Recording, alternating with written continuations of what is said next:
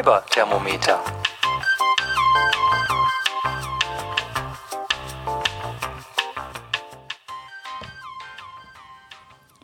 Ja, nach einer langen, langen umzugsbedingten Pause bin ich wieder zurück an meinem Mikro und versuche heute mal kurz zusammenzukommen, was in der Zwischenzeit so passiert ist. Ähm, in Dingen, die mit Stricken und Spinnen und sonstigen Sachen zu tun haben, aber auch ein bisschen rundrum sozusagen. Dafür habe ich heute äh, vier Rubriken. Ich habe das Dies und das und darin vor allem den faserverrückten Jahresrückblick, den die Ziska angestiftet hat. Ich habe Stricken, ich habe Spinnen und ich habe ein bisschen was zu Lost in Translation und noch einen klitzekleinen Pick des Tages. Dies und das. Am Nikolauswochenende bin ich ja umgezogen und ähm, was auf der einen Seite ganz gut lief, weil wir uns über ein Umzugsunternehmen wirklich sehr, sehr geniale Möbelpacker organisiert hatten, war auf der anderen Seite ein ziemliches Desaster, weil unser Timing alles andere als perfekt waren, war, denn ähm, beide waren wir krank. Chris hat sich die Mutter aller Erkältungen rangezüchtet. Der kam ja eine Woche vorher erst aus Äthiopien zurück und der Kontrast zwischen ähm, sehr heißem Wetter und sehr nasskaltem Wetter hier war wohl eher nicht so klasse. Und ich bin am Tag vor dem Umzug mit einer Magen-Darm-Grippe da niedergekommen, die mich da noch die ganze Woche beschäftigt hat. Also irgendwie sind die im Moment sehr hartnäckig so. Eine klassische Magen-Darm-Grippe ist ja eher so ein 24-Stunden-Ding, aber ich hatte wirklich ein bisschen länger davon, gerade so was die Nachwirkungen anging. Aber es gibt ja die Pharmaindustrie und dementsprechend genug Chemie, die man draufwerfen kann. Und so waren wir dann die drei Umzugstage ähm, so sag ich mal, zu gedopt, dass wir sie einigermaßen über die Bühne gebracht haben. Kaum waren wir dann fertig und im neuen Haus ähm, war am Wochenende drauf auch schon angesagt, das äh, alte Haus zu renovieren. Und das wäre an dem Wochenende, glaube ich, nie fertig geworden, wenn es nicht diese super tollen Podcast-Hörer und Podcast-Hörerinnen gäbe, die sich bereit erklären, ähm, einem beim Anstreichen zu helfen. Hier geht ein ganz, ganz großes, dickes Dankeschön an René, Christian, Angie und Ralf, die uns ein komplettes Wochenende geopfert haben und mit zig Rollen Klebeband, diversen Abdeckfolien und vielen, vielen Eimern Farbe mit uns gemeinsam den Doppelhaushälften renoviert Dreikampf durchgezogen haben. Ich meine, zwei davon sind aus Frankfurt und aus München angereist und ähm, für sowas. Ich bin immer noch super überwältigt und ähm, auch ziemlich gerührt, dass das überhaupt möglich ist. Also ja, ich glaube, ähm, ich hätte das an dem Wochenende sonst mit Chris nie hinbekommen und ich habe mir auch tierischen Kopf gemacht und viele Nächte darüber gegrübelt, ob das alles wohl so passen wird und ob das alles kurz vor Weihnachten noch klappt. Und ja, inzwischen ist äh, die alte Doppelhaushälfte übergeben. Die Schlüssel sind abgegeben, alles ist abgemeldet und ähm, ja, das Internet ist eine tolle Sache. Ohne euch, René, Christian, Angie und Ralf, hätte das so nicht funktioniert. Also insofern stellt euch vor, ich mache einen ganz tiefen Bückling. Ähm, ich bin, finde das großartig. Dann habe ich in der Zwischenzeit sehr, sehr, sehr viel Feedback bekommen. Ähm, zum Teil auch per Mail und per Reverie Message. Ich habe mich wie immer extremst gefreut und ich muss ganz, ganz groß Abbitte tun, dass ich mich ähm, noch nicht gemeldet habe. Ich habe eigentlich wenig davon beantwortet. Ich war in den letzten vier Wochen ähm, nicht so häufig im Internet überhaupt. Ich war vor allen Dingen auch nicht besonders häufig auf Reverie und ähm, habe jetzt so ein bisschen zu allem den Kontakt verloren und werde jetzt ab sofort wieder anfangen, das so ein bisschen aufzuarbeiten. Ich habe das aber alles gelesen, was ihr geschrieben habt und ähm, freue mich immer wie ein Schnitzel, wenn sich irgendeiner bei mir meldet. Und insofern wisset, dass das ähm, sehr, sehr geschätzt wird. Und ich habe mich auch total über die Kommentare direkt auf dem Podcast-Blog gefreut. Und ähm, ja, ich werde versuchen, wieder äh, responsiver zu werden, wie es so schön heißt. Also mehr zu antworten, häufiger zu antworten. Jetzt, wo so das Schlimmste vom Umzug vorbei ist. So ein ganz klein bisschen habe ich hier immer noch nachzuarbeiten. Ich bin ja dummerweise am Heiligabend ähm, die Treppe runtergefallen, habe die letzten vier Stufen auf dem Rücken genommen und habe mir dies dementsprechend eine fette Prellung auf der rechten Rückenseite geholt und die Muskeln drumherum haben dann auch für einige Tage lang komplett dicht gemacht, so dass ich eigentlich immer nur auf dem Dinkelkissen durch die Gegend, also rumgelegen habe und ähm, ziemlich schief durch die Gegend getapert bin. Das Ganze führt dazu, dass hier durchaus noch so ein paar Sachen aufgebaut werden müssen und ein paar Kisten ausgeleert. Aber es äh, wird langsam und äh, jetzt eine Woche später bin ich auch schon wieder relativ beweglich, sodass äh, neben Kisten packen, äh, das jetzt endlich auch, oder Kisten auspacken, dass jetzt endlich wieder weitergehen kann, auch noch ein bisschen Zeit sein sollte für ähm, mein geliebtes Internet und euch da drin und überhaupt und so. Genau, jetzt muss ich mal kurz überlegen. Ähm, es gab eine Sache, ähm, wo ihr mir helfen könntet, wo ich ähm, mal euren Input brauche. Und zwar habe ich mich im Februar auf ein paar Spinnkurse gebucht. Ähm, dazu werde ich ähm, später im frühen Jahr noch ein bisschen mehr erzählen. Und da soll man ein bisschen was an Material mitbringen, unter anderem Kämme und Handkarten. Kämme habe ich nun, also Mini-Kämme fürs Wolle verarbeiten. Ähm, Handkarten habe ich keine. Und ähm, natürlich kann man viele, viele kaufen. Ich bin mir schon relativ sicher, dass ich wohl auf so einer mittleren Benadelung von 200, äh, ach, 200, von 72 ähm, Pinnen pro Inch oder pro Quadratinch mich irgendwie einschießen werde. Aber ähm, mir ist noch nicht so richtig klar, ähm, obwohl ich schon tierisch viel darüber gelesen habe, ähm, ob es jetzt eigentlich egal ist, welche Marke man nimmt oder ob es da Unterschiede gibt. Also wenn einer von euch einen Vergleich hat, ähm, vielleicht mal ähm, Luets getestet hat, aber auch welche von Schacht oder welche von Strauch oder was es alles so gibt. Da gibt es ja diverse Marken und Sorten. Es gibt gebogene, es gibt gerade, es gibt kleine, es gibt große. Ähm, ich bin für Input tierisch dankbar, weil ich werde mir jetzt äh, in den nächsten zwei, drei Wochen welche besorgen. Und wenn ihr da ähm, Do's und Don'ts und, und gute Tipps habt, bin ich extrem dankbar. Also nehme ich entgegen, sowohl in der Reverie-Gruppe Podcasting auf Deutsch, in dem entsprechenden ähm, Foren-Thread zum Fiberthermometer, gerne aber auch per Mail, per Twitter, twitter.com slash nahlinse übrigens, oder als Reverie DM oder was auch immer. Also wenn ihr da ähm, Kauftipps habt oder Sachen, von denen ihr mir abraten möchtet, dann ähm, freue ich mich total. Also Handkarten. Darum geht es für mich in den nächsten Tagen. Und, und, und, und, und. Habe ich noch was in der Dies und Das Rubrik? Ne, glaube ich nicht. Dann kann ich ja übergehen zu dem größeren Teil in der Sendung. Am 20. Dezember 2014 hat die Ziska ihn gestartet, den faserverrückten Jahresrückblick 2014 zum Mitmachen für uns alle. Sie hat netterweise auf ihrem Blog urbanespinnstube.wordpress.com die Fragen veröffentlicht und die stehen auch in der Reverie Community, Podcasting auf Deutsch in dem eigenen Forum-Post. Beides werde ich verlinken und natürlich habe ich mir auch die Fragen vorgeknöpft und bin daran mal so ein bisschen durch mein Faserjahr 2014 zurückgegangen, was, wie ich fand, eigentlich ein relativ ereignisreiches war. Ähm, nicht unbedingt, weil ich so furchtbar viele Projekte fertig bekommen hätte, als einfach, weil ein paar Dinge neu waren oder anders waren. Wie auch immer. Ich fange mal vorne an. 2014, das Strick, Spinn und Häkeljahr. Was für Herausforderungen hast du gemeistert? Hm. Also zum einen habe ich meine erste echte Strickjacke gestrickt. Zwar habe ich früher, als ich gestrickt habe, so in den 80ern, als ich das so als Teenie angefangen habe, ähm, den ein oder anderen Pulli gestrickt, so die üblichen Kastendinger. Vorne ein großes Rechteck, hinten ein großes Rechteck und die Ärmel waren auch wieder zwei Rechtecke und die Schultern hingen über und das Ganze war eigentlich alles dick und unförmig.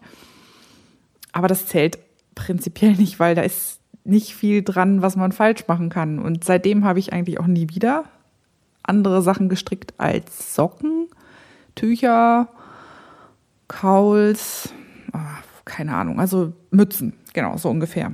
Und habe eigentlich immer gedacht, nee, also Strickjacken oder Pullover, das kriegst du bestimmt nicht hin, dann verhungerst du auf der Hälfte oder irgendwas Blödes passiert und du hast keine Lust aufzuribbeln, kannst du nicht.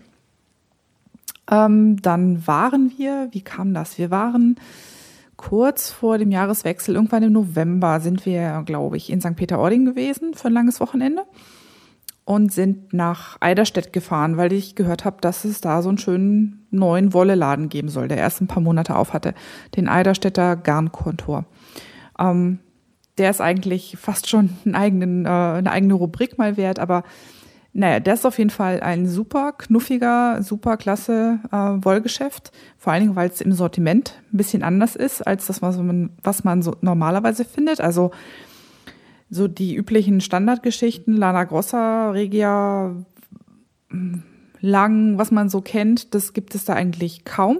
Was man auch lange sucht, sind die typisch amerikanischen Sachen, die wir alle im Moment so mögen, so Madeline Tosh oder südamerikanische Sachen wie Malabrigo und ähnliches, sondern ähm, Uli, die den Laden hat, hat sich ein bisschen spezialisiert auf skandinavische Garne. Ähm, auch, also neben BC, was man ja noch kennt, aber auch, auch kleinere, was heißt in Anführungszeichen kleinere, aber nicht so bekannte Anbieter. Und ähm, ich fand das ganz toll, waren, sie hat in einigen dieser Garne wirklich komplett die Farbpalette rauf und runter. Was ich auch spannend finde, dass es eigentlich ähm, nicht alles so die typischen, ach, Kuschelweichgarne sind, sondern einfach auch sehr, sehr viele Garne aus anderen Wollen, nicht nur Merino, ähm, die sehr, sehr viel Charakter haben und äh, die ich persönlich einfach auch total schön finde. Ich habe da, habe da so ein bisschen den Hang zu, vom Merino abweichen zu wollen, ab und an. Und ähm, ja, abgesehen davon ähm, ist der Laden klasse und Uli ist super nett und hinten die Sofaecke ist toll und man trifft trifft gleich Mitstricker und Mitstrickerinnen und ähm, kommt toll ins Gespräch. Und ähm, ja, so wie ich da saß, nachdem ich so ein bisschen den Laden geplündert hatte, haben wir uns dann auf ein Käffchen niedergelassen und ähm, ich habe gestrickt und Chris hat die Damen bezirzt, die da waren. Ähm, kam halt ähm, jemand rein und äh, packte, sie packte gleich ihre Strickjacke aus, an der sie gerade strickte und sagte so, Mensch, bin total viel weitergekommen. Und Uli hat sich das angeguckt und noch ein paar Tipps gegeben und da habe ich so gesagt, irgendwie, ich weiß nicht, Jackenstricken kann ich nicht. Und dann guckt mich diese, diese Dame an und sagt, wieso nicht? Ich bin jetzt auch nicht die Spezialistin, aber das ist irgendwie ganz simpel und ähm, das hier habe ich in einer Woche gemacht und so und und äh, dann fing das an in mir so zu gären. Hm. Im Hinterstübchen ratterten so leise die Zahnräder meines äh, Denkapparates los und ähm, Chris natürlich wie immer der Enabler sagte dann irgendwann, als wir abends wieder zurückfahren, sagte, wieso eigentlich genau denkst du, dass du keine Jacke stricken kannst? Du strickst doch sonst alles Mögliche. Habe ich gedacht, okay, hm, gucke ich mal, wühle ich mich mal durch Reverie. Und ähm, zu dem Zeitpunkt war gerade ein neues Wool People Heft rausgekommen.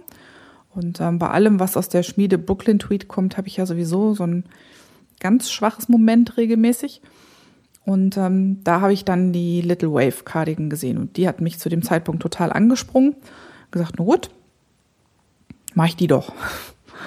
Und ähm, habe mir das dann, habe mir das Muster gekauft, habe mir das alles angeguckt und war schon kurz davor, Wolle zu ordern. Da gucke ich dann auf den Schwierigkeitsgrad der Jacke und dann steht da ähm, Intermediate oder noch mehr, vier von fünf möglichen Punkten ich schon wieder so, hm, vielleicht soll ich doch was Einfacheres raussuchen, aber hm, ich kann ja nichts und ich will ja nichts von oben stricken. Erstmal für den Anfang von unten und hm, hm, hm, hin und her. Naja, nachdem ich dann noch mal einen zartfühlenden Tritt in den Hintern bekommen habe von meiner besseren Hälfte, habe ich dann ähm, die Wolle dafür bestellt, auch beim Garnzen, äh, beim Garnkontor. Und ähm, ja, also das war, habe ich kurz nach Weihnachten oder um Weihnachten rum habe ich das angefangen, letztes Jahr und ähm, habe dann gut vier Wochen dann gestrickt und dann war die fertig. Und das fand ich, also das erstmal fand ich schon total klasse, dass ich sowas hintereinander wegstricken kann und es gab keine größeren schlimmen Pannen und es hat alles funktioniert und ähm, die Jacke passte sogar, oh Wunder. Und auf der anderen Seite habe ich, also das war für mich ein, ein durchgehend fantastisches Lernerlebnis, weil ich eigentlich jeden Tag oder jede Woche, die ich an dieser Jacke gestrickt habe, irgendwas dazugelernt habe, was ich noch nicht kannte. Und ähm, ja, weil ich halt nun auch schon mal dran war, habe ich das alles auch quasi am lebenden Objekt gleich geübt. Und ähm, das fing an mit dem, mit dem Anschlag. Das war der German Twisted. Der wurde immer abwechselnd zum normalen Longtail Cast-On für das Bündchen angeschlagen. Das hatte ich noch nie gemacht. Dann habe ich hinterher ähm, die Kante mit I-Cord Beindorf abgebunden, habe ich noch nie gemacht, war ich total begeistert, wie das aussieht. Ich habe noch nie Knopflöcher eingestrickt. Ihr werdet jetzt alle sagen, ja, Schnickschnack, habe ich schon tausendmal gemacht. Aber ich habe es halt noch nie gemacht und ich habe das dann zum ersten Mal in diesem großen Projekt gemacht und ich war einfach völlig fasziniert, dass, dass man so on the fly so Sachen lernen kann. Obwohl ich das natürlich intellektuell schon weiß, aber das ist dann machen und dass es funktioniert, war irgendwie super cool. Und ja, dann das, das letzte, was ich dann zum ersten Mal gemacht habe, neben kleineren Geschichten, war dann halt, dass ich oben die Jacke dann die letzten Teile im Maschenstich geschlossen habe. Was Maschenstich, also hier so Kitchener, habe ich auch noch nie gemacht. Habe ich mich bisher bei Socken immer drum gedrückt. Und ähm, ja, das war irgendwie, das war für mich so ein Erfolgserlebnis von vorne bis hinten, das in kurzer Zeit zu machen, dass es passt, dass die Wolle passt ähm, und das Muster, dass das so toll geschrieben ist, dass ich da irgendwie nie diesen WTF-Moment hatte, sondern irgendwie hat es immer funktioniert. Und deshalb, ähm, ja, steht die äh, Frau Johnston bei, mich, bei mir jetzt auch ganz hoch im Kurs, was ihre ähm, Muster angeht. Nicht nur, weil sie schön sind, sondern wer so ein Muster so runterschreiben kann, in so vielen verschiedenen Größen und so vielen verschiedenen Varianten und das so hinkriegt, der hat echt meine Hochachtung. Ja, was war dein Lieblingsprojekt? Ähm, außer der Jacke war es wahrscheinlich mein Daybreak, weil ich, ähm, weil das so ein Projekt war, was ich eigentlich von vorne bis hinten gemacht habe. Ich habe das Garn handgesponnen. Ich war super zufrieden mit dem Garn. Das kommt auch nicht so oft vor. Es ist ähm, sehr regelmäßig geworden. Ich finde tatsächlich auch die Farben schön.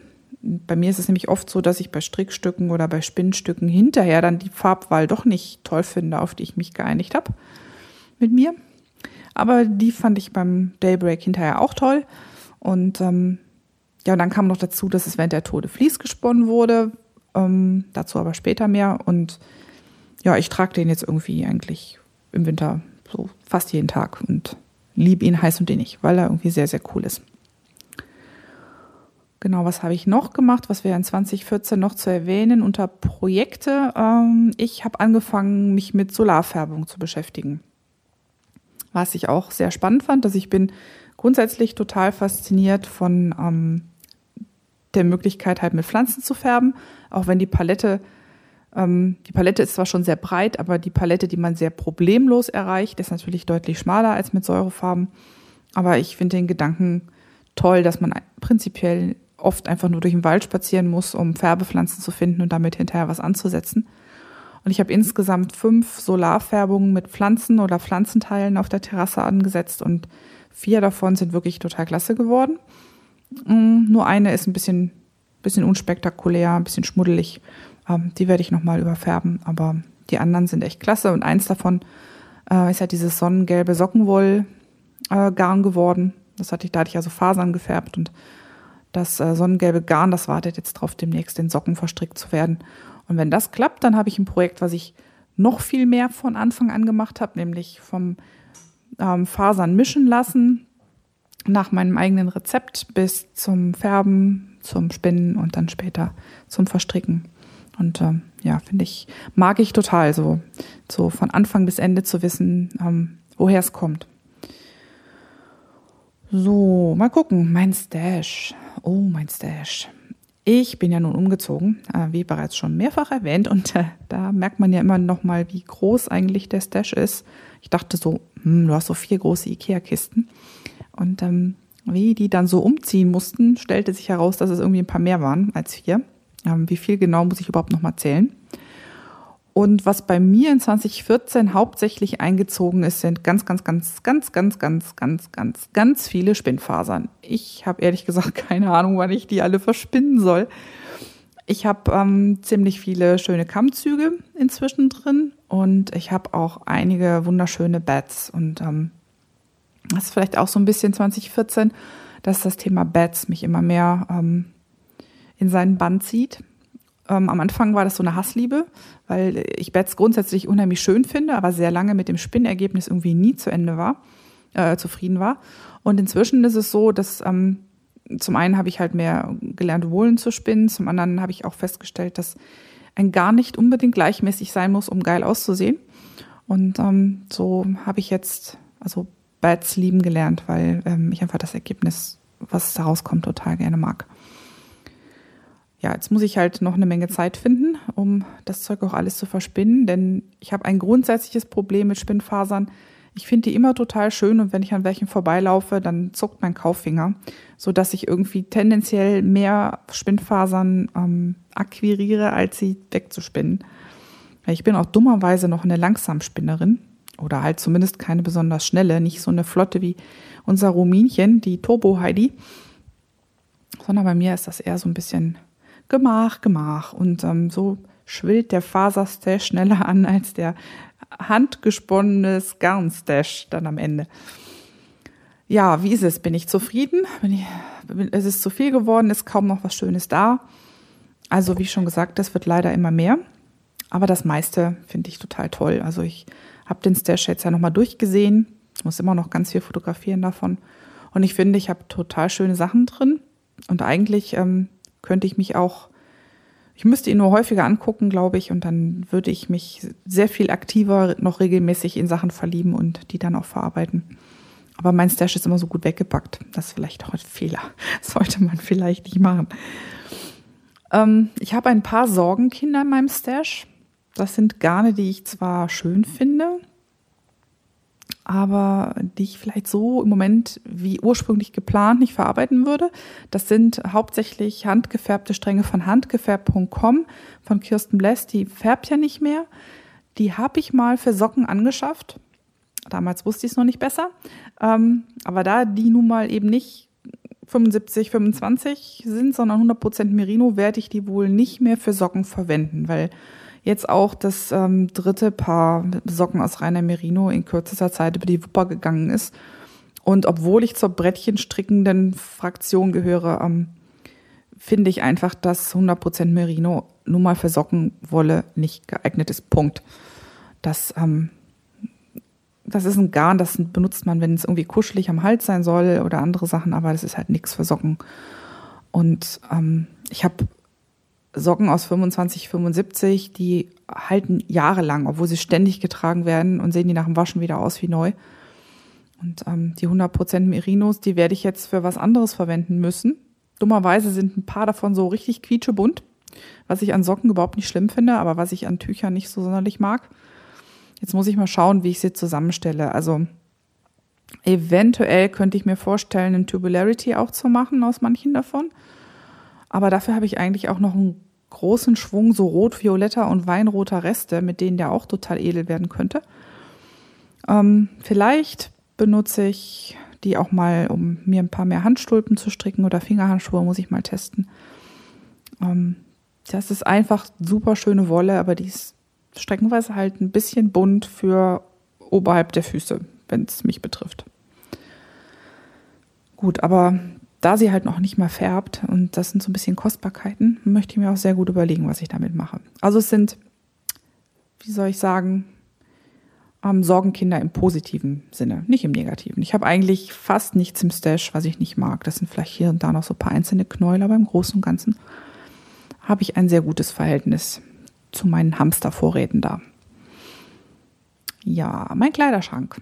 Mm, mein Kleiderschrank ist so ganz grundsätzlich überhaupt nicht erwähnenswert, weil ich ähm, in der Hinsicht so irgendwie gar kein Mädchen bin. Ähm, ich habe irgendwie nicht so sonderlich viel Klamotten. Mich stresst es immer, wenn ich für die Arbeit irgendwie mal für irgendein Event oder einen wichtigen Termin mit dem oberen Management mich in Anzug und ähm, Blazer schmeißen muss. Ich bin ja mehr so der Jeanshosen, weite Hemden, T-Shirt, Jeansjacken, Pulli und Fließtyp. Und ähm, dementsprechend ist mein Kleiderschrank auch nicht so super voll. Und ähm, es wird alles getragen, bis es auseinanderfällt, sozusagen. Oder bis ich mich doof drin finde. Von den Stricksachen habe ich natürlich meine Socken quasi in Dauernutzung. Ich gehöre ja zu denen, die auch im Sommer, vielleicht nicht untertags, wenn es 30 Grad ist, aber dann so am Abend, wenn zum Haus rumlümmeln eigentlich total häufig und total oft handgestrickte Socken trägt. Weil ich irgendwie finde, also ich war früher eine Barfußläuferin, auch im Haus, egal bei welcher Temperatur. Aber handgestrickte Socken tragen ist irgendwie nochmal so ein extra Kuschelfaktor. Die Füße schwitzen nicht, die Füße frieren nicht, die Füße sind immer trocken und angenehm warm. Und ähm, wer handgestrickte Socken noch nicht an den Füßen hatte, der sollte es dringend mal probieren probieren. Wenn es sie nicht gäbe, müsste man sie erfinden, finde ich. Und ähm, dann habe ich natürlich meine Tücher und Schals total oft getragen. Ähm, vieles davon, oder vieles, also der Daybreak und ein Dune und noch irgendwas aus Handgesponnenem. Und ähm, grundsätzlich Tücher und Schals trage ich irgendwie auch so häufig, dass ich die eigentlich auch immer viel zu häufig nochmal waschen und spannen müsste. Das Problem ist aber, dass ich Blocken total hasse und mich deshalb immer davor drücke. Und deshalb werden die Sachen jetzt auch langsam immer lammeliger und äh, bräuchten mal ein bisschen, ein bisschen Liebe und ein bisschen Auffrischung, damit sie wieder richtig klasse aussehen. Aber so ein Dreieckstuch gemütlich um den Hals schlingen, das hat bei mir auch so ganz, ganz viel ähm, was Tröstendes, so ein Komfortgefühl, mag ich. Trage ich sehr oft. Ja, und dann die Jacke, die ich mir gestrickt habe, die wird auch regelmäßig spazieren geführt. Okay, kommen wir zu Punkt 4. Gemeinsam geht alles besser. Ähm, was hast du für Aktionen, Longs, Events mitgemacht? Also das ist ja eigentlich für mich so überhaupt das Highlight 2014, nämlich das ganze Thema Miteinander. Ähm, angefangen, angefangen, jetzt muss ich mal gucken, meine Notizen zeigen das hier in falscher Reihenfolge. Ah, egal.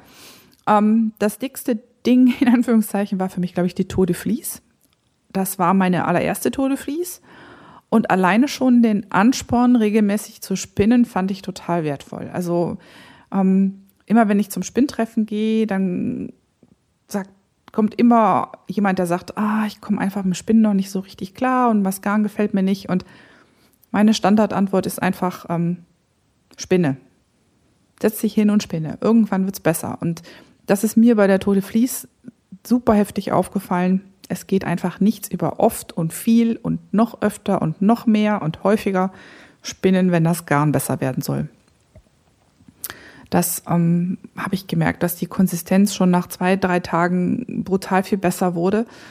Und ähm, was ich auch völlig fasziniert festgestellt habe, ist, dass ähm, mein Spinnen unheimlich viel damit zu tun hat, wie ich mich fühle. Also wenn ich angespannt bin, dann merkt man das meinem Garn an, dann wird das tendenziell auch, auch straffer, ähm, hat mehr Trall und wird auch tendenziell ein bisschen unregelmäßiger. Und je mehr ich mich dann entspanne, desto besser wird mein Garn. Und das ist so eine, ist auch so ein bisschen so eine Wechselwirkung. Also Spinnen entspannt mich früher oder später, ist also gut für mich, was dann wieder darauf sich auswirkt, dass mein Garn besser wird. Ähm, also irgendwie ist, ist das für mich so ein total krasses Feedback zwischen, zwischen mir, meiner seelischen, körperlichen Anspannung und dem, was ich beim Spinnen produziere. Macht einen Großteil der Faszination dieses Handwerks für mich aus, finde ich. Mhm. Und dann war natürlich noch genial, dass man durch die Tour de Vlies so regelmäßig einen Tritt in den Allerwertesten bekam, nämlich möglichst viele Bilder zu machen und regelmäßig zu bloggen und in Reverie zu posten. Das fand ich auch toll, weil irgendwie hatte ich das Gefühl, dann nicht Energie zu verbrauchen, indem ich das mache, sondern durch so viel kreativen Ausgleich, also zum einen beim Spinnen, zum anderen beim Fotografieren irgendwie nur noch immer mehr von der Energie zu kriegen. Und dann das tolle Gemeinschaftsgefühl, so dass wir machen das alle gemeinsam, wir feuern uns an und die vielen, vielen wunderschönen Sachen, die es zu bestaunen gab, das war für mich wirklich eins der Sommererlebnisse. Und ich habe es auch, glaube ich, geschafft, an jedem Tag, an dem ich spinnen sollte, tatsächlich auch wenigstens eine halbe Stunde zu spinnen. Einmal sogar irgendwie morgens um sechs vor der Arbeit oder so.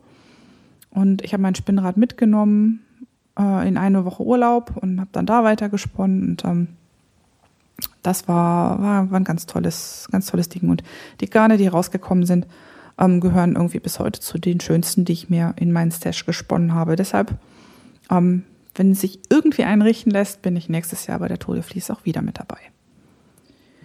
Dann die virtuellen und vielleicht auch persönlichen Treffpunkte mit den anderen aus der Faser-Community. Ja, ich habe ja eigentlich sehr, sehr lange quasi kaum Kontakt gehabt zur Faser-Community, außer digitalen Kontakt. Damit habe ich irgendwie viel zu lange gewartet. Und das war zum einen Faulheit ähm, und zum anderen, weil ich es manchmal gar nicht so einfach finde, aus meiner Komfortzone zu steigen und dann irgendwo aufzutauchen, wo mich keiner kennt. Und viele Sachen, die ich heute im Nachhinein als ähm, totale Bereicherung ansehe, waren im ersten Moment manchmal für mich so ein bisschen da musste ich mich ein bisschen schubsen, um das zu tun. Das war zum einen die Spinn- und, Spinn und Handarbeitsgruppe St. Benno, die habe ich auch schon mal erwähnt. Ich konnte leider überhaupt nicht so oft hingehen, wie ich wollte, aber wenn ich dann mal samstags da war, fand ich das immer super klasse. Und ähm, dann war ich äh, zwei Tage im Juni bei Bad Meinberg Spind. Das ist so ein Markt, ähm, Schrägstrich Faser Festival, so ein kleines ähm, in Bad Meinberg. Das ist ungefähr anderthalb Stunden von Hannover weg. Und das war total klasse. Da habe ich mich irgendwie freitagsabends schon in der Pension eingemietet und bin dann halt zwei Tage da geblieben. Jeden Morgen mein Spinnrad unter den Arm geklemmt. Bin auf diesen, bin in den ähm, alten Kurpark gegangen, habe mich da im Zentrum des Platzes, wo dieser ganze Markt war, dann mit dem Spinnrad hingesetzt, ähm, habe mit anderen Spinnern und Spinnerinnen Kontakt aufgenommen, habe Fasern geshoppt, habe Wolle geshoppt, habe rumgeguckt, habe vor allen Dingen unheimlich viele tolle Gespräche gehabt. Und ähm, das war, das war für mich echt ein Riesenereignis. Es war zwar affenartig kalt für einen Junitag und ich habe mir da auch einen Schnupfen geholt, aber ich habe es ähm, komplett genossen, da über Tag ähm, so mit, ja, im Englischen sagt man My Tribe, also mit den Leuten von, von meinem Schlag sozusagen am Kontakt aufzunehmen. Das war dann auch ganz cool, weil äh, von der Handarbeitsgruppe aus Hannover kamen dann auch welche vorbei und die kannte ich ja eigentlich erst kurz, aber wenn man dann da sitzt und dann kommt einer und sagt, hey, du auch hier, das ähm, hatte, hat, war irgendwie ein total tolles Gefühl, hat mir super viel Spaß gemacht und die ganzen Kinder, die kommen und sich angucken wollen, wie Spinnen funktioniert und die Männer, die für ihre Frauen ein Spinnrad suchen und sich erkundigen wollen, welches das Beste ist und so. Es ähm, war einfach, war total klasse, so mit Leuten, die sich für Dinge interessieren, ähm, ins Schnacken zu kommen. Hat mir gefallen und ähm, ich habe leider auch äh, sehr viel für meinen Stash dort getan. Aber einen Teil davon habe ich während der Tour de Vlies schon wieder versponnen. Also immerhin. Dann war ich auf dem Dornröschenwölle Hoffest. Das habe ich ja auch äh, in der ersten oder zweiten Fiberthermometer-Folge ähm, erzählt. Das fand ich auch ganz klasse. Und dann natürlich war ich in Rheinbeck. Ähm, das war allerdings eigentlich nicht unbedingt ein Community-Event. Da war ich nämlich viel zu schissig, um zum Reveler-Meeting zu gehen, sodass das eigentlich mehr ein Event für mich alleine war. Ähm, aber das habe ich mir vorgenommen, auch für 2014, äh, für 2015, sowas häufiger zu machen. Also mich regelmäßig ähm, unter die Leute zu mischen, was das angeht, um einfach noch viel mehr persönliche Kontakte zu schließen, weil ich, es ist einfach, es ist einfach toll, wenn man Menschen trifft, die so ein bisschen nachvollziehen können, warum man nach diesem Wolle, Fussel, Faserkram so verrückt ist. Ja, und dann 2014 hatte ich ein Motto. Hm, und wie lief es damit? Hm, ein Motto hatte ich vielleicht nicht, also zumindest jetzt nichts, was ich irgendwie kurz in fünf Sätze, äh, in fünf Worte fassen ließe. Es war vielleicht mehr sowas wie ein Vorsatz. Ich habe mir vorgenommen, viel, viel mehr aktiv zu tun, was mir Spaß macht, statt abzuhängen, wenn ich müde bin. Also ähm, das ist so typischerweise früher oft so gewesen, dass ich, wenn ich von der Arbeit gekommen bin, was gegessen habe und dann irgendwo mit dem Hörbuch auf dem Kopf ähm, im Sofa zusammengesunken bin. Oder noch viel früher, als ich noch einen Fernseher hatte, habe ich einen Fernseher angemacht und bin davor eingeschlafen. Und das ist zwar im ersten Reflex genau das, was man dann tun möchte, sich irgendwie hinhauen und, ähm, und wegpennen. Aber das ist irgendwie überhaupt nicht gut fürs Zufriedenheitslevel, habe ich festgestellt. Und bei mir hat sich das jetzt total bezahlt gemacht. Wenn ich nach Hause gekommen bin, habe ich was gegessen, habe mich dann hingesetzt und mm, habe gesponnen oder gestrickt oder mein Fotos gebastelt oder tatsächlich dann später im Jahr auch wieder angefangen, mehr zu podcasten. Und ich habe festgestellt, dass natürlich im ersten Moment das ein Angang ist, das zu tun. Aber im Endeffekt ist das Energie, war mein Energielevel viel, viel höher und mein Frustlevel viel, viel tiefer. Also es hat unglaublich viel für meinen seelischen Ausgleich getan. Und ähm, es ist einfach auch sehr viel einfacher möglich, sich auf Aktivitäten zu freuen, so wie, oh, heute Abend spinne ich noch eine Stunde für die Tour de Vlies, ähm, als sich aufs abendliche Abhängen zu freuen, weil ähm, Abhängen ist ähm, natürlich manchmal klasse, aber im Großen und Ganzen eigentlich sehr, sehr langweilig. Und ähm, dieses ähm, aktiv etwas schaffen in der Zeit, das ähm, war für mich ich glaube, mindestens so gut wie jede Therapie, ähm, würde ich versuchen wollen, in 2015 genau wieder zu machen. Meine schlimmsten Crafting-Unfälle, ja, eigentlich gab es keine. Das ähm, waren eigentlich immer mehr so, so die üblichen Nicklichkeiten, dass man mal irgendwie feststellt, dass man weiter unten im Muster einen Fehler gemacht hat, aber nie so, dass es nicht reparabel gewesen wäre. Das Einzige, was mich echt gefuchst hat, dass ich eine von den Solarfärbungen ähm, verbockt habe. Also verbockt gleich falsch eingeschätzt. Ich hatte eine Mischung mit, mit Jack und Merino und Seide oder sowas ähm, angesetzt. Die, und das Jack war nicht gebleicht, das war schon so naturgrau-braun. Also das war so ein, so ein, dann so ein beige, dunkelbeiger Ton in Natur, das Ganze.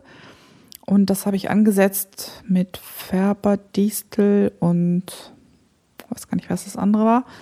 Und habe das extra ein bisschen weniger dosiert, damit die Farbe nicht so knallig wird.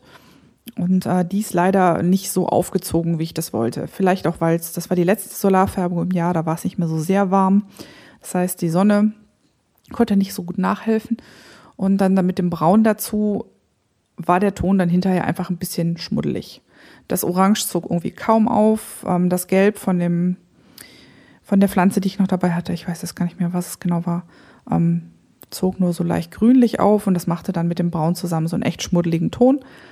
Und für so eine edle Faser finde ich das fast ein bisschen schade. Jetzt habe ich das gut weggepackt und ähm, der Kammzug wartet jetzt drauf, mit Cochineal ähm, überfärbt zu werden. Cochineal ist ja so ein, ähm, ein tierischer Farbstoff aus den Raupen und ähm, der färbt so ein leicht lilafarbenes Rot. Also man kann zwischen Altrosa und Flieder und einem kräftigeren Rot damit eigentlich eine Menge Farbtöne erzielen. Und sobald ich das mal im Haus habe, will ich diesen, diesen grau-grün-braunen Ton damit überfärben. Mal gucken, was dann dabei rauskommt.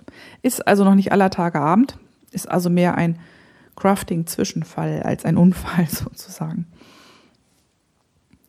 Mein Lieblingsdesigner in 2014 ist eine Designerin, nämlich Gudrun Johnston, das habe ich eben schon erwähnt. Die hat das, den Little Wave Cardigan designt. Und ich habe von ihr auch einen Kaul, den ich unbedingt anstricken möchte, ähm, mit einem von meinen handgesponnenen Garn. Und äh, da freue ich mich schon drauf. Der juckt mich im Moment in den Fingern, aber ich will ja noch ein paar Wips und, ähm, und UFOs wegkriegen, bevor ich wieder was Neues anschlag. Ähm, außerdem bin ich grundsätzlich total ähm, ähm, ja, Start, Startitis gefährdet, äh, wenn immer ein ähm, Wool People Heft rauskommt. Ähm, was da drin ist, gefällt mir eigentlich fast immer. Also die Designer, die ähm, für Jared Flood arbeiten, mag ich alle total. Und dann wäre natürlich noch Stephen West, ähm, den ich zum einen klasse schräg finde und zum anderen ähm, finde ich seine, seine, seine Tücher immer so, dass sie klasse aussehen, ohne dass sie über Gebühr kompliziert wären. Und ähm, die Tücher kann man eigentlich auch irgendwie immer tragen. Insofern für jemanden, der so, so Jeanshosen, Strickjacken, Fließpulli-Mensch ist wie ich, ähm, funktionieren Stephen West Sachen einfach super. Mm. Song des Jahres, ja, genau. Ähm, da müsst ihr jetzt eigentlich nochmal Wikipedia aufrufen, weil ähm, ich habe eigentlich keinen speziellen Song, weil mh, mm, nö, zumindest keinen in 2014. Mh, mm, aber es gibt eine Scheibe, die ich total gerne höre, und zwar ist das das Köln-Konzert von äh, Keith Jarrett. Und was ich daran besonders faszinierend finde, also außer dass ich es einfach irgendwie immer hören kann und es total entspannend finde, ähm, zeigt es für mich, wie gut Einschränkung für die Kreativität ist. Ähm, wer mich von meinem Fotopodcast kennt, der weiß, dass ich das immer predige, dass es sehr, sehr häufig besser funktioniert, wenn man nicht sein komplette Objektivpark mit sich rumträgt und nicht drei Kameras und fünf Stative und so, sondern dass es oft sehr viel sinnvoller sein kann, wenn man an einem Tag mit einem Objektiv unterwegs ist, weil man dann einfach sich mehr darauf konzentrieren muss und ähm, weil halt Einschränkung und Nicht-Dasein auch total ähm, produktiv machen kann. Und bei dem Köln-Konzert ist es so, wenn man das mal auf Wikipedia nachschlägt, dann stellt man fest, dass dieses Konzert eigentlich fast nicht hätte sein sollen. Ähm, das ist ja 1978, glaube ich, aufgenommen und ähm, vor diesem Konzert, wo ja auch die Live-Aufnahme geplant war, ging sozusagen restlos alles schief. Ähm, fing an, damit dass das Essen nicht rechtzeitig kam, dass er irgendwie die Nacht kaum geschlafen hatte, weil er irgendwie aus der Schweiz angereist war und, und, und. Und dann, großer Klopper, der Konzertflügel, der kommen sollte, war auch nicht da. Und so hat er auf dem Probenflügel in dem Konzerthaus gespielt. Und dieser Probenflügel war auch noch super verstimmt. Und er wollte sich eigentlich schon weigern, dieses Konzert zu spielen und schon überhaupt das aufnehmen zu lassen. Und ähm, seine Veranstalterin vor Ort in Köln hat ihn dann wirklich bekniet und belabert und gesagt, bitte, bitte, bitte, tu mir das nicht an, spiel das Konzert. Und er hat es dann getan und hat auch eine Aufnahme, die aber eigentlich nur so für dokumentarische Zwecke dann gedacht war, hat er dann auch Zähneknirschen zugestimmt. Und was er dann gemacht hat, war ähm, auf diesem Klavier, also man muss dazu sagen, das Köln-Konzert ist von vorne bis hinten, wie die meisten Konzerte von Keith Jarrett, ähm, ein rein improvisiertes Konzert. Also er spielt es nicht von Noten, sondern er spielt es nur aus dem Kopf und beziehungsweise improvisiert es halt. Und er hat dann halt an, bei dem Konzert gesagt, okay, der Flügel ist verstimmt, also kann ich nur in den unteren so und so viel Lagen tatsächlich spielen. Die anderen klingen so katastrophal, da lasse ich die Finger von.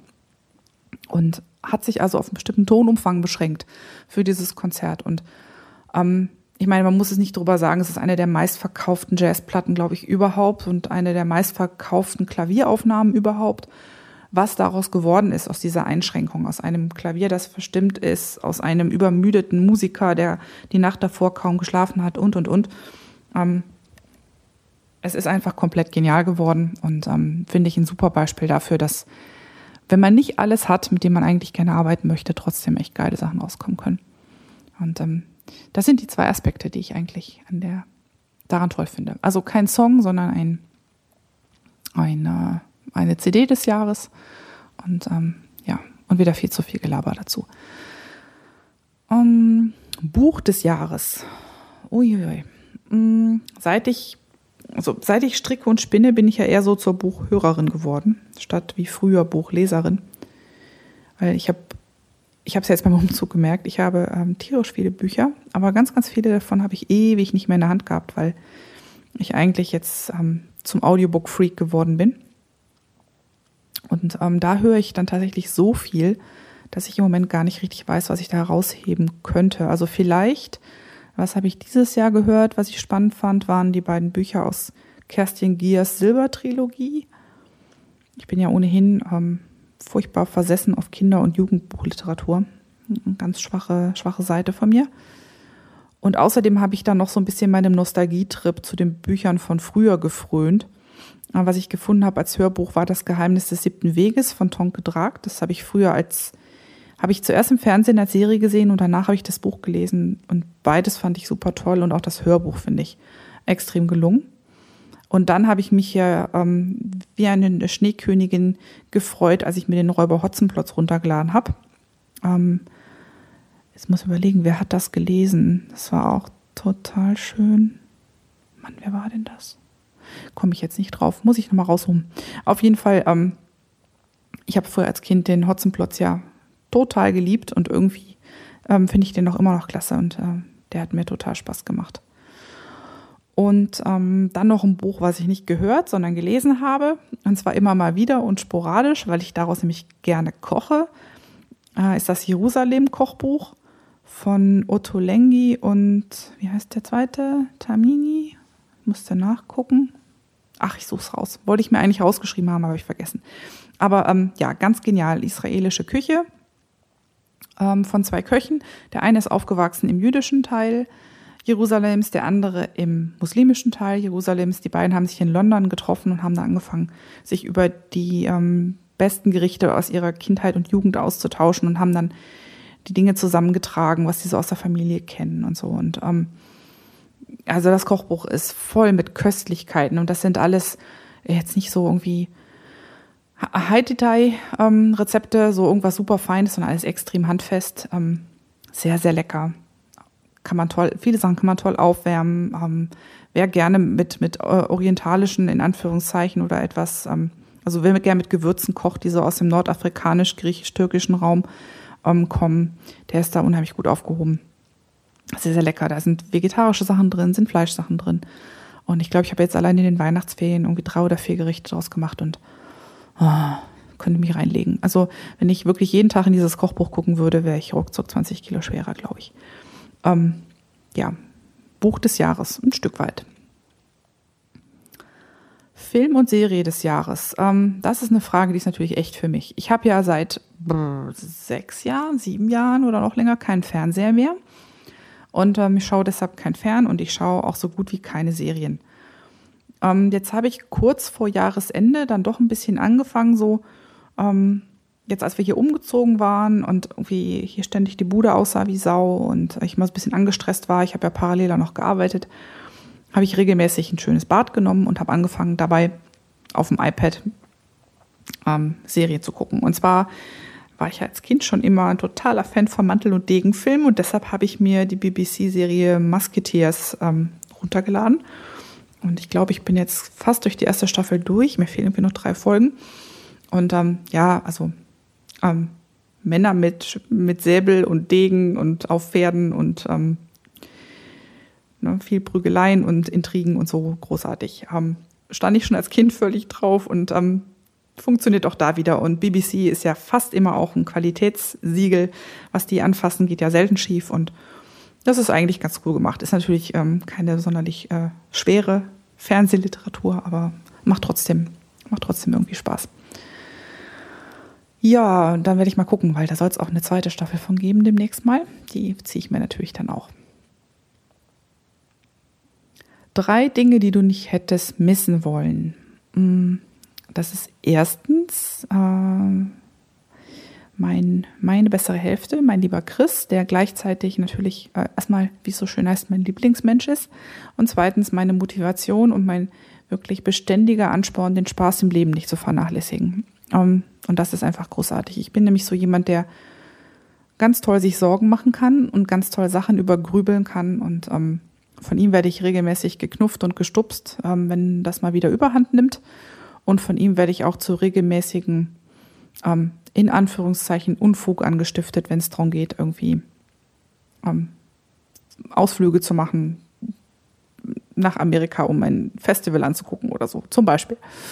Ähm, also grundsätzlich immer dieses mach doch, mach doch. Und das äh, ist für jemand, der so, so ein Kopfmensch ist wie ich, ist das einfach eine tolle Sache.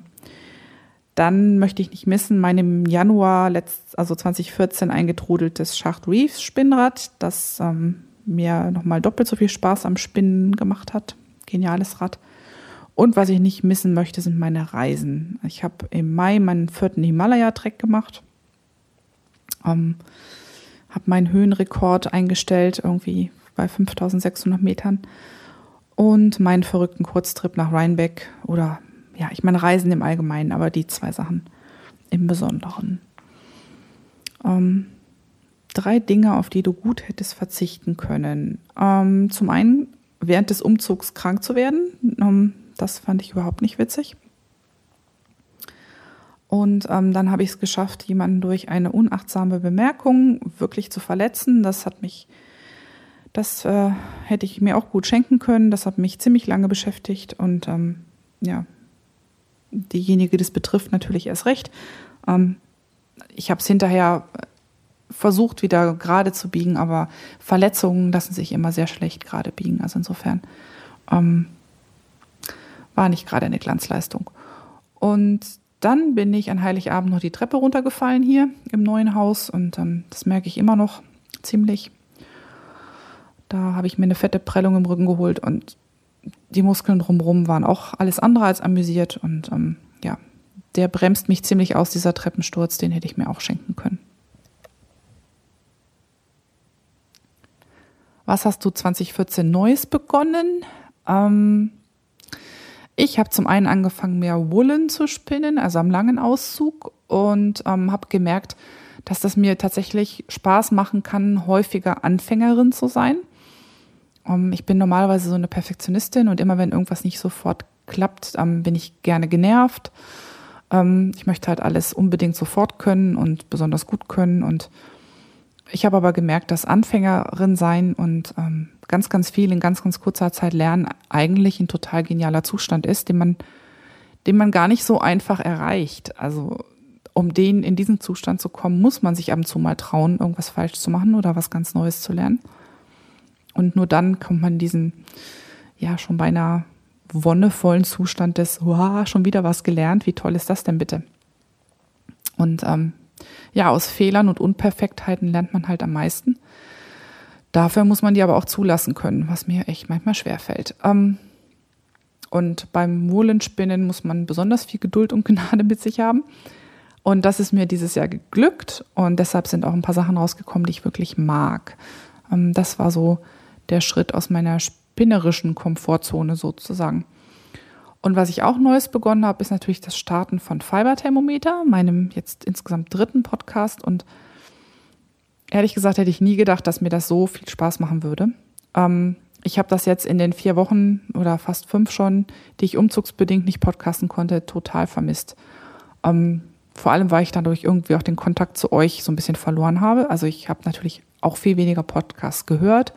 Ich habe viel weniger auf Reverie gelesen, aber ähm, ich habe halt auch äh, meinen Quatsch nicht irgendwie einsprechen können und habe kein Feedback bekommen dazu und ähm, ich habe da erst gemerkt, wie viel mir das irgendwie so bedeutet. So, dass ich alles, was mir so wolletechnisch durch den Kopf geht, hier so runterquatschen kann. Und ihr ähm, schreibt was dazu hinterher oder mailt mir oder kommt, irgendein, kommt irgendeine Rückmeldung im Forum und ähm, das ist irgendwie, das ist irgendwie super cool. Und wenn man das dann mal fünf Wochen nicht machen kann, dann ist da so eine Leere. Und ähm, ja, ähm, deshalb finde ich den Podcast für mich total wichtig und wertvoll, weil ich auch immer nicht nur Feedback kriege, sondern super viel lerne, während ich mir alles so runterschreibe dazu. Und ähm, großartig. Freut mich total, dass ich da den Arsch hochgekriegt habe. Wovon hast du dich 2014 getrennt? Ähm, ja, das dickste Ding der Trennung war eigentlich, ähm, dass ich mich durch den Umzug von meinem alten Zuhause getrennt habe. Von einem Ort, an dem ich zehn Jahre gelebt habe. Einem Ort, an dem wirklich zu Hause mein Mann 2005 gestorben ist, mit dem ich deshalb natürlich sehr viel verbinde. Ähm, Positives als auch natürlich Trauriges. Ähm, aber sowas verbindet einen einfach extrem mit so einem Platz. Und ähm, der Umzug in das neue Heim hat mich zugegebenermaßen erst ein bisschen aus dem Gleichgewicht gebracht. Ähm, hilfreich war sicherlich nicht, dass ich krank war während des Umzugs und dass ich noch arbeiten musste, aber es hat ein bisschen gedauert, ähm, bis ich das so positiv wirklich umfangen konnte, sage ich jetzt mal. Ähm, und das, obwohl ich hier total viel Platz habe. Ich habe hier nämlich sogar ein eigenes Faserzimmer, nur für mich. Ähm, ja, hat ein bisschen gedauert und jetzt so ganz langsam, jetzt während der Weihnachtspause, ähm, wird's und ich komme an. Aber das alte Zuhause loszulassen, ähm, war nicht so einfach. 2014 in einem Wort, da würde ich einfach nur sagen, extrem erlebnisreich. Und ähm, hast du ein Motto für 2015 und wenn ja, welches? Ähm, ja, mit Mot Motti, Mottos, Mottaten, ähm, Motto-Dingern tue ich mich irgendwie sehr schwer. Aber ähm, es gibt ein Zitat von Maya Angelou. Das ist vielleicht schon ein bisschen abgegriffen, aber ich habe in 2014 gemerkt, wie sehr das irgendwie zutrifft. Und zwar heißt das ähm, auf Englisch, You can't use up creativity the more you use, the more you have. Und ähm, das zahlt so ein bisschen, also das, das spricht so ein bisschen den Aspekt an, den ich eben gesagt habe, dass man oder dass es mir aufgefallen ist, wenn ich ähm, zu den Zeiten, wo ich eigentlich denke, dass ich müde bin und dass ich keine Energie habe, wenn ich mich damit so kreativen Tätigkeiten ähm, auseinandersetze, beschäftige ähm, oder halt einfach sie einfach nur tue, ähm, dass ich nicht müder werde, sondern dass ich mehr Energie bekomme, dass ich mehr Ideen bekomme, dass ich mehr Lust bekomme, noch mehr davon zu tun.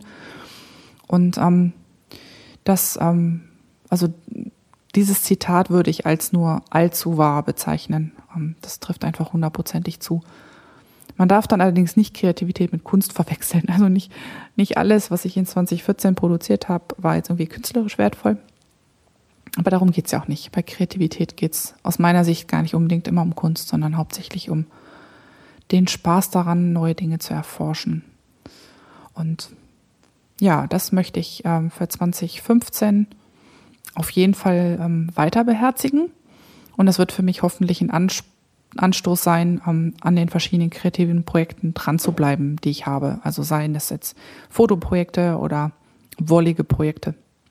Und ähm, ganz wichtig, ganz oben auf der Liste steht für 2015 äh, mein erstes Buchprojekt. Das ist ein Buch, was ich zusammen mit Chris schreiben werde ähm, über analoge Fotografie und das Entwickeln von Filmen und solchen Sachen. Und das muss bis, ähm, ja, das muss im Sommer fertig sein. Das heißt, sobald hier die Einrichtung einigermaßen steht, geht's auch los damit, ähm, die Kapitel runterzuschreiben. Also es gibt schon, es ist nicht so, dass es komplett ungeschrieben ist. Es gibt auch schon, gibt auch schon Inhalte, aber es muss natürlich jetzt alles in Kapitel gegossen, miteinander verbunden. Ähm, hat ganz, ganz viel geschrieben, redigiert, vor allem auch viel fotografiert werden. Und ähm, das wird für mich ein, ein wichtiges Projekt und ein sehr spannendes Projekt, weil ich sowas in der Form so noch nicht gemacht habe. Und ähm, da soll natürlich zwischendrin und drumherum auch noch einiges Wohliges stattfinden. Und ich hoffe, dass ich neben meinem Job halt ganz, ganz viel in dem Bereich dann machen können werde. Weil, ja, das ist einfach was, was ich brauche, damit ich funktioniere. Ja, das ist ähm, mein faserverrückter Jahresrückblick. Und ähm, ich freue mich darauf, ähm, die anderen alle zu lesen und nachzuhören, die schon da sind und die noch kommen. Und ähm, komme damit jetzt bei mir zur nächsten Rubrik. Stricken. Hier arbeite ich mich langsam weiter durch meine UFOs Stück für Stück, ähm, wenn auch nicht so schnell, wie es eigentlich geplant war. Ich habe meine Frankenstein-Socken beendet. Ähm, das sind die Socken, für, wo weder das Garn noch das Strickprojekt ein Projekt bei Reverie eingerichtet ist. Und ob ich das noch anlege, weiß ich nicht. Ich habe sie Frankenstein-Socken genannt, weil das Garn so wenig Lauflänge hatte, dass ich es jeweils ähm, zur Hälfte, also ich habe dann das Knäuel in zwei Knäuel geteilt ähm, habe dann jeweils Toe abgestrickt, bis mir das Garn ausging. Das war jeweils kurz oberhalb der Ferse der Fall. Und dann habe ich mit einem anderen Garn farblich abgesetzt, die Socke mit einem kurzen Schaft fertig gestrickt. Das Garn habe ich aus einem 200 Gramm Merino Nylon Kammzug von Sonnenthaler gesponnen. Und ähm, aus ziemlicher Schlamperei wurden die beiden Stränge eben nicht, nicht gleich. Ich habe 100 Gramm in einem Sportweight DK mit ungefähr 200 Metern Lauflänge ähm, generiert. Und das andere, was ich jetzt verstrickt habe, ist eher so ein Worsted. Die Lauflänge weiß ich gar nicht mehr. Und ich wollte ihn aber unbedingt loswerden, weil ich dachte, irgendwie kann man aus diesem kurzen, dicken Zeug wirklich nicht, nicht richtig was machen. Und dann habe ich gedacht, okay, mache ich halt Hausschuhsocken draus. Und ähm, habe das mit einem anderen Garn kombiniert. Und ja, ist jetzt nicht äh, der hübscheste Socken aller Zeiten, aber auch nicht total furchtbar. Und so bin ich wieder ähm, eins von meinen Langzeit-UFOs losgeworden. Und mit dem zweiten, mit dem Worsted, kann ich vielleicht noch ein bisschen was anderes machen. Dann konnte ich zu einem meiner anderen Langzeit-UFOs übergehen. Das ist das Sarai-Tuch. Das Sarai ist ein Muster von Vanessa Smith, alias Knit Rhapsody of Reverie. Und das ist, finde ich, eigentlich ein total schönes Tuch. Ähm, das hat in der Mitte ein recht einfaches Lace-Panel und wird dann ansonsten, also rechts und links von diesem Mittelpanel, glatt rechts gestrickt. Es gibt drei Varianten für den Rand. Einmal Reinlace, einmal eine Mischung aus diesem mittleren Panel und rechts davon krausrechten Rippen oder nur einer Rippenkante. Und außerdem kann man das auch noch in zwei Stärken stricken. Also die Anleitung äh, gilt für Fingering, also für Sockenwollstärke und für Decay. Und ich habe dann die ähm, Fingering-Variante angeschlagen, schon im März 2013. Hey, Hüstel. Und ich habe es immer noch nicht fertig. Ich kann eigentlich auch nicht sagen, warum, weil es ist ein schönes Tuch. Und die Garne, aus denen ich das stricke, mag ich auch total. Ich halte dabei zwei Lace-Garne zusammen. Das eine ist ein Merino Seidenlace von Wolle verliebt. In einem total wunderschönen, leicht bläulichen Anthrazit. Und ich glaube, das, Meri äh, das Merino Seidenlace, das ähm, färbt sie auf Philly Silk, soweit ich weiß. Also das kennt man, das ist eine super schöne Qualität. Und das zweite ist Shibui Silk Cloud in Fjord. Das Silk Cloud ist ein ähm, Seide-Mohair-Garn, ganz dünn, also eigentlich schon fast ein Cobweb, nicht ganz, aber nah dran. Und die Farbe ist so ein ganz tiefes Meergrün-Blau. Das ist sehr, sehr geil. Und das passt toll zu dem Anthrazit. Und das ergibt ein Tuch, was sehr, sehr leicht ist, aber wahrscheinlich sehr, sehr warm und auch sehr kuschelig. Und ich bin jetzt schon im Rand und könnte eigentlich so langsam mal fertig werden. Aber irgendwie selbst jetzt klemmt's. Aber ich, ich arbeite mich so Reihe für Reihe weiter durch. Also vor ein paar Tagen waren wir ähm, auf dem Bürgerbüro, da hat Chris sich dann hier mal ordnungsgemäß angemeldet. Und wir waren zu so einer blöden Zeit da, dass richtig, äh, richtig lange Schlange war. Und dann habe ich mich halt hingesetzt und mich so langsam durch das Tuch gearbeitet und ich denke mal so mühsam. Schritt für Schritt, Reihe für Reihe wird das dann irgendwann doch mal fertig werden. Das Tuch ist nämlich auch mein vorletztes UFO. Danach habe ich dann nur noch die noch in den sehr, sehr, sehr ähm, beginnenden Anfängen steckende funky Grandpa-Jacke, die ich vor einem Jahr unbedingt haben wollte und deshalb direkt nach der Little Wave angeschlagen habe. Und ähm, ja, seitdem, dann, dann kam irgendwie das normale Leben zurück und äh, die Jacke liegt da immer noch. So, ich glaube, ich habe, glaube ich, die, den Anschlag, die Schulterpartie und einen Teil vom Vorderteil gestrickt und das ähm, seitdem passiert da nichts mehr. Ich muss da mal wieder in die Puschen kommen. Für Weihnachten habe ich dann noch ein paar Rippenschino-Socken für meinen Papa dazwischen geschoben. Ähm, die sind dann so fertig geworden, dass ich sie gerade noch am 22. verschicken konnte mit der Post und netterweise hat äh, DHL das dann auch noch bis Heiligabend geliefert. Dafür bin ich dann eins meiner Lana Grossa Magico Garne endlich losgeworden, was ich gestasht hatte. Ähm, dass ich zu denen eine gewisse Hassliebe hege, habe ich ja schon im letzten Podcast gesagt. Mm, was irgendwie ein bisschen seltsam ist, aber ich scheine die Fähigkeit verloren zu haben, ähm, Socken gleich zu stricken. Ich hatte das schon beim bei meinen Retangulo-Socken gequengelt, dass die irgendwie, obwohl ich da Muster genau abgezählt hatte, äh, ungleich lang wurden, was dann wahrscheinlich am selbstgesponnenen Garn lag. Danach habe ich diese Stranded Socks, diese Fair gestrickt. Da habe ich dann vergessen, weil wer macht sich schon Notizen? Ich doch nicht. Ne? Ähm, da habe ich vergessen, dass ich die Spitze und die Ferse bei der ersten Socke in einer kleineren Nadelstärke gestrickt hatte. Ich mache ja Vereilsocken, weil ich halt ohnehin, wie gesagt, zu den Feststrickern ähm, neige und weil ich in Vereiler noch nicht so geübt bin, stricke ich die halt eine Nadelstärke. Also normal stricke ich Socken auf 2,75 und die habe ich auf 3 gestrickt. Ähm, aber halt den normalen Teil, der nicht zweifarbig ist, habe ich dann halt wieder auf 2,75 gestrickt bei der ersten Socke. Bei der zweiten habe ich das dann aber mal schlank vergessen wodurch dann die zweite Vereilsocke natürlich länger wurde als die erste. Und das auch im Spitzenteil auch noch richtig auffällt. Aber gut. Ähm, wie sagte Heidi so schön, ähm, wer was Regelmäßiges will, kann es auch im Laden kaufen. Das nehme ich mir jetzt, das, das, das schreibe ich mir demnächst ab und pins mir irgendwie über den Schreibtisch. Ähm, das ist eine super Ausrede.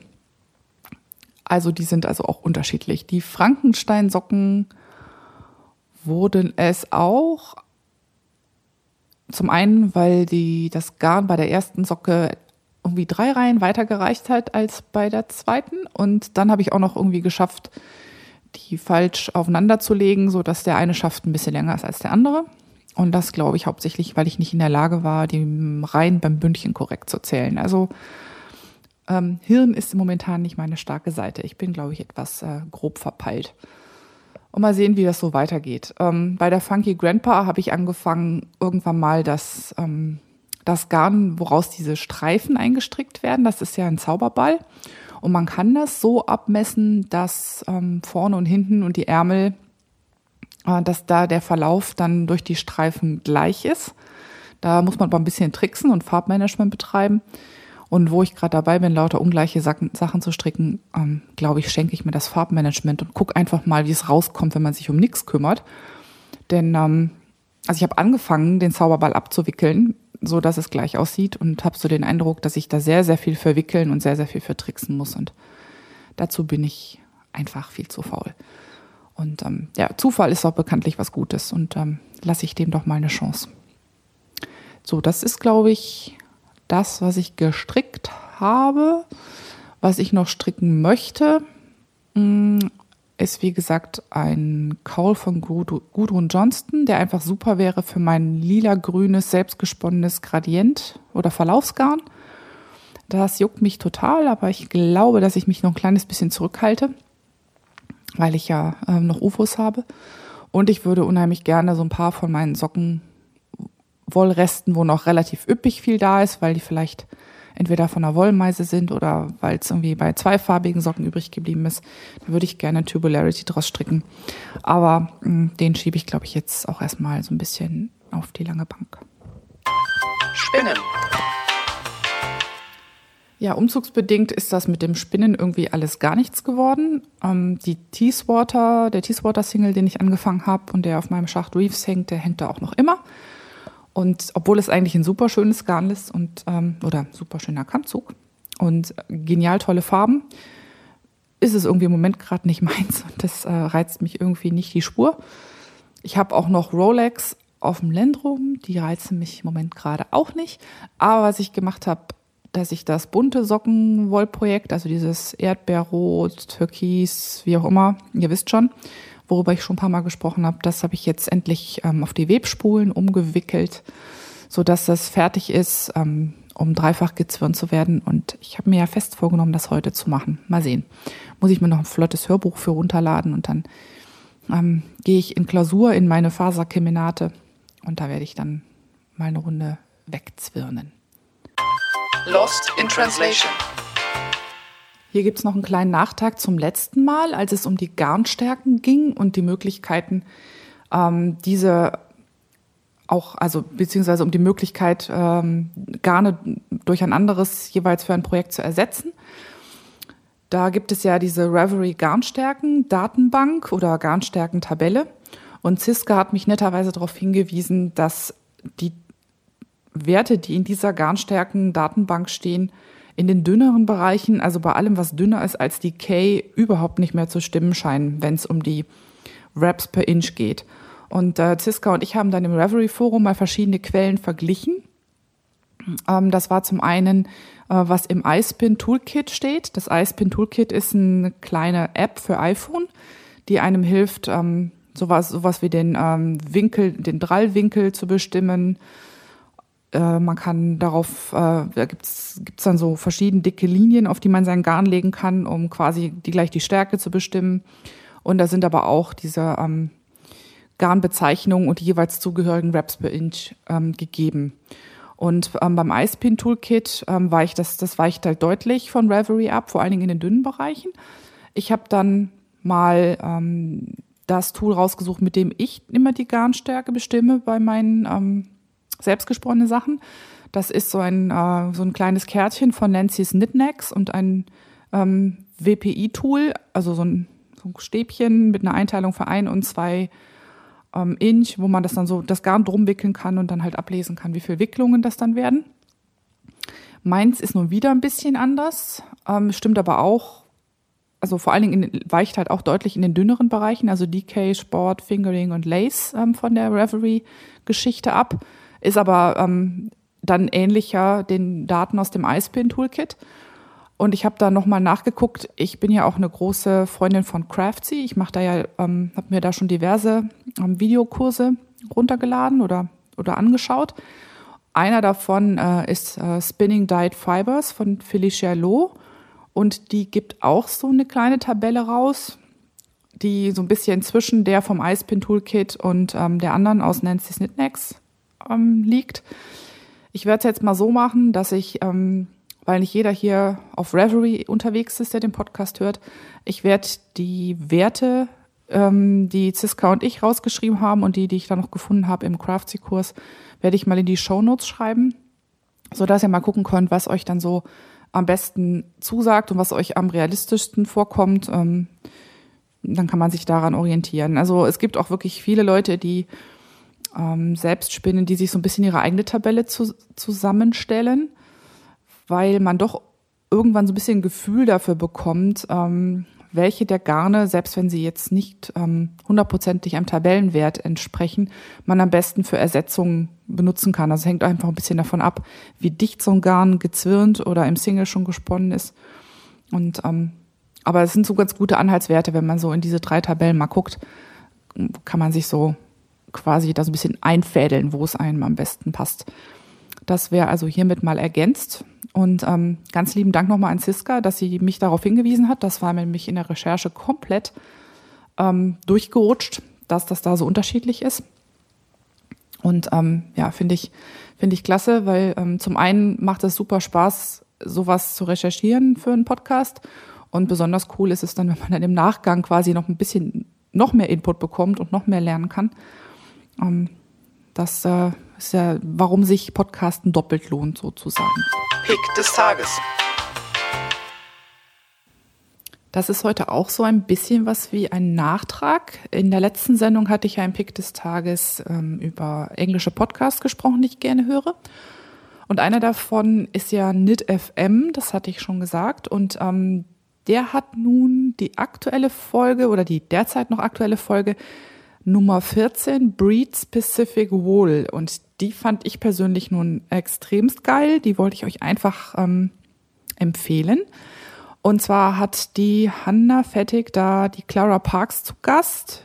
Die ist ja bekannt ähm, von diesen Büchern The Knitters Book of was auch immer. The Knitters Book of Socks gibt zum Beispiel, The Knitters Book of Yarn und sie, und sie hat auch eins gemacht, The Knitters Book of Wool.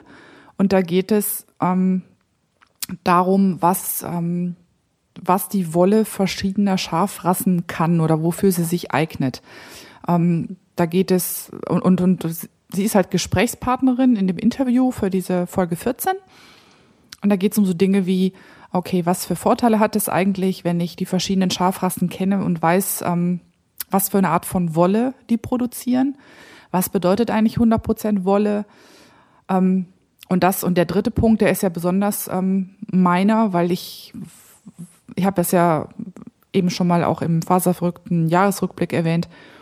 Ähm, ich habe ein so ein bisschen eine Abneigung gegen dieses dauernde Merino, Merino, Merino. Also nicht, dass ich Merino nicht mag, aber es gibt halt eben so viel mehr als das. Und ähm, der dritte Punkt hier in den Show Notes zu diesem Podcast heißt Moving Beyond Soft Obsession. Also muss es eigentlich wirklich immer erstmal nur kuschelweich sein?